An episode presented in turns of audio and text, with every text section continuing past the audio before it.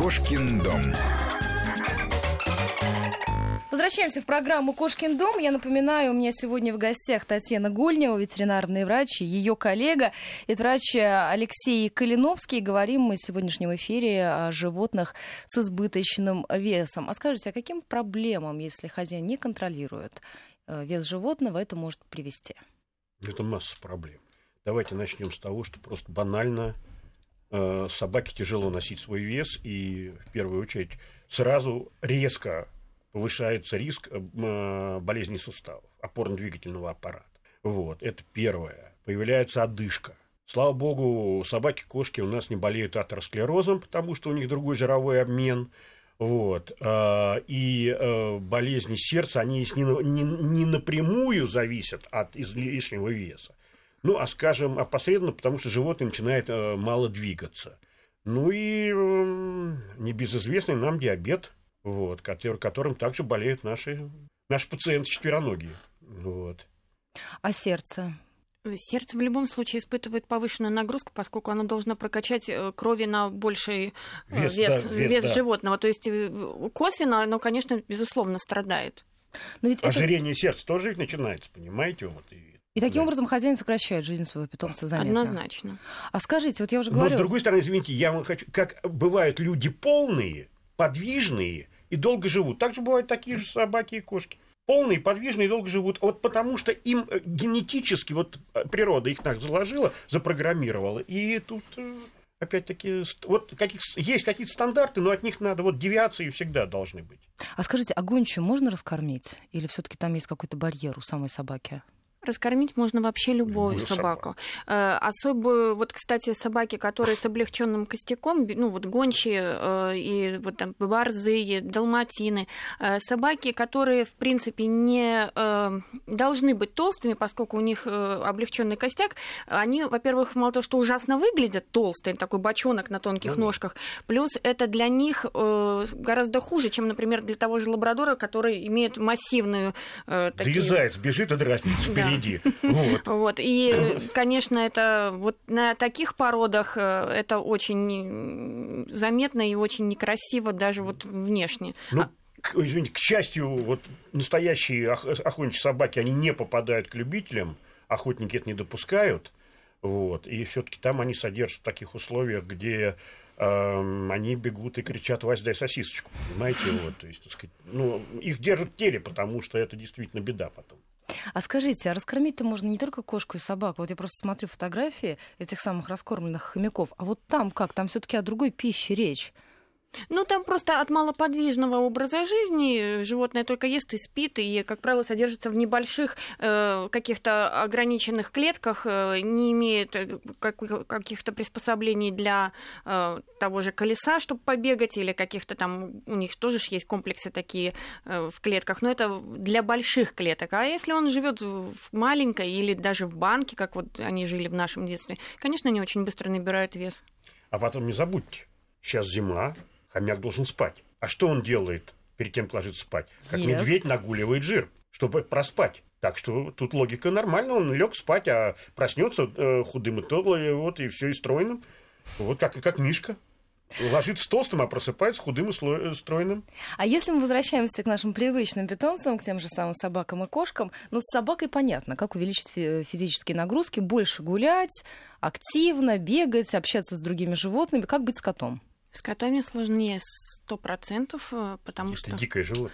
Да, кошку застав... Во-первых, кошка не поддается дрессировке. Если она что-то не хочет делать, она просто не будет этого делать. По-моему, это удавалось дрессировать кошку только Куклачеву. И то, он их не дрессировал. Он э, сам говорил, что он смотрел на кошку, Э, ловил то, что она любит делать, делать да. и вот это использовал. Вот. А заставить кошку что-то сделать невозможно. Невозможно. Э, чтобы кошки не набирали вес, вот для них, вот, на мой взгляд, кажется, что э, именно ограничение потребляемой пищи и выбор кормов, если она действительно все равно набирает вес, именно вот профилактика набора лишнего веса. Сейчас, к счастью, достаточно большой выбор этих кормов. И дозировать, дозировать норму корма, который которую мы сыпем. Но у кошек работает это все немножко по-другому. Собаки мы сыпем еду два раза в день, насыпаем, а кошка, в принципе, любит, чтобы корм был постоянный. Если она при этом еще переедает, тогда э, для владельца остается вариант переходить на корма для докладывать не надо. Вот съела она и не докладывайте. Вот все боятся, а, голодный будет. Да ничего не будет. Да не, ну не знаю я вот за свои 40 лет, понимаете, работы с животными, ни одного случая смерти животного от голода. А скажите, вот у меня соседство, я вам уже говорила, да, кошка и собака. Но вот если кошка поела и ушла, вот у меня собака очень четко сечет этот момент. Если в миске у кота что-то осталось. А так как кошка старая, она уже не прыгучая, да, то есть у нее уже малоподвижный образ наверх уже не может Нет, я уже не могу поставить. И это, конечно, беда. Ну, конечно, для собаки. Для собаки, да, это, это страдание, ходить, конечно. Ходить, ходить, доедать будет. Но она меня постоянно доедает. Это нужно в этот момент Мяукать очень... не начала еще, нет? А? Мяукать не начала? Она, она стала вылизывать себя как кошка, но это потому что, я думаю, де... с детства вместе. А, еще у меня будет вопрос по поводу э, кошек, кстати, уже пожилых. Если с молодыми, понятно, всякие мормышки, играй, развлекай, и кошка будет подвижна. А вот с пожилыми уже ничего не сделаешь. Нет, там... Никакие активности уже не пройдут. Она не будет просто играть.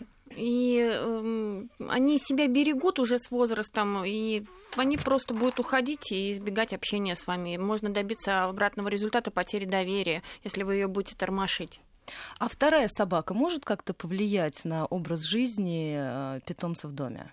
Ну, вот у меня одна, ну, и, и рацион, и диета, здесь все, все да, может сыграть. Давайте мы никогда не будем забывать, что если кошка животное индивидуальное, и оно привязано к месту, то собака – это животное стайное и привязано к хозяину. И поэтому новая собака – это будет член стаи, потому что вашу семью собака воспринимает как стаю. Вот. И там у нее она свое место заняла, вот для нее есть ее место. А кошка нет, она. Ну вот если я к собаке привожу другую собаку из приюта, например, или я приношу щенка, вот она главная, все, да. да? То есть у нее уже такое патриархальное место да. в этой стае. Ну, конечно, да. И она должна впустить новую собаку в ваш социум. А как здесь решать вопрос с питанием? Потому что ревность, она же тоже не, неизбежна. Ну, здесь надо ловить моменты, наверное, старую кормить Миску в первую очередь, первое, кормить всегда одинаково, но не считая только щенок, которого там надо где-то запереть, покормить лишний раз. А так, конечно, старые собаки ставить в первую очередь, а молодой... А миски рядом или в, в лучше, разные в, части? Лучше в разные. Э, ну, пока вы не выясните их взаимоотношения, то передерутся, и потом все. А как эти взаимоотношения выстраивать, чтобы не было потом конфликтов? Чтобы я а вы не выстроите, они сами... Ну как, вы выстроите, как, э, э, скажем, вожак стаи. А, но тем не менее они должны между собой, э, знаете, вот договориться. Я когда был старшим инструктором на площадке, у меня пришли 11 отборных кабелей заниматься разыскной службой, и первая команда гуляя, они все уже крупные, уже злобные, они сцепились. Вот один, понимаете, кабелей. Вот драк стоит такая, что клочья летят. Ребята хотели снимать, я говорю, пойдем сядем покурим. Мы полчаса курили, они выяснили между собой отношения, и больше не было ни одной драки. И никого не задрали? Ну, досталось. Первое, они никогда друг друга не задерут, они дерутся там до, ну, вот, до первой крови. Но, понимаете, все, отношения выстроились, и больше никогда. Были какие-то мелкие стычки, конфликты, но это было... Там были выяснены все отношения один раз. Стоило бы нам их разнять, при следующей команде гулять была бы еще одна. А скажите, а вот с питанием здесь, э, это основной вопрос, который нужно решать при второй собаке в доме? В смысле питания? Ну вот я имею в виду корм, чтобы было понятно для старой собаки, что она будет также получать свою еду вы два своим раза в видом день. должны показать, что вы никак не умаляете ее достоинство и никак не принижаете ее законное место в вашей стае. А вот эта новая собачка пришла, она новая, да, ну, значит, я и... просто не случайно задаю этот вопрос. У меня знакомые взяли вторую собаку.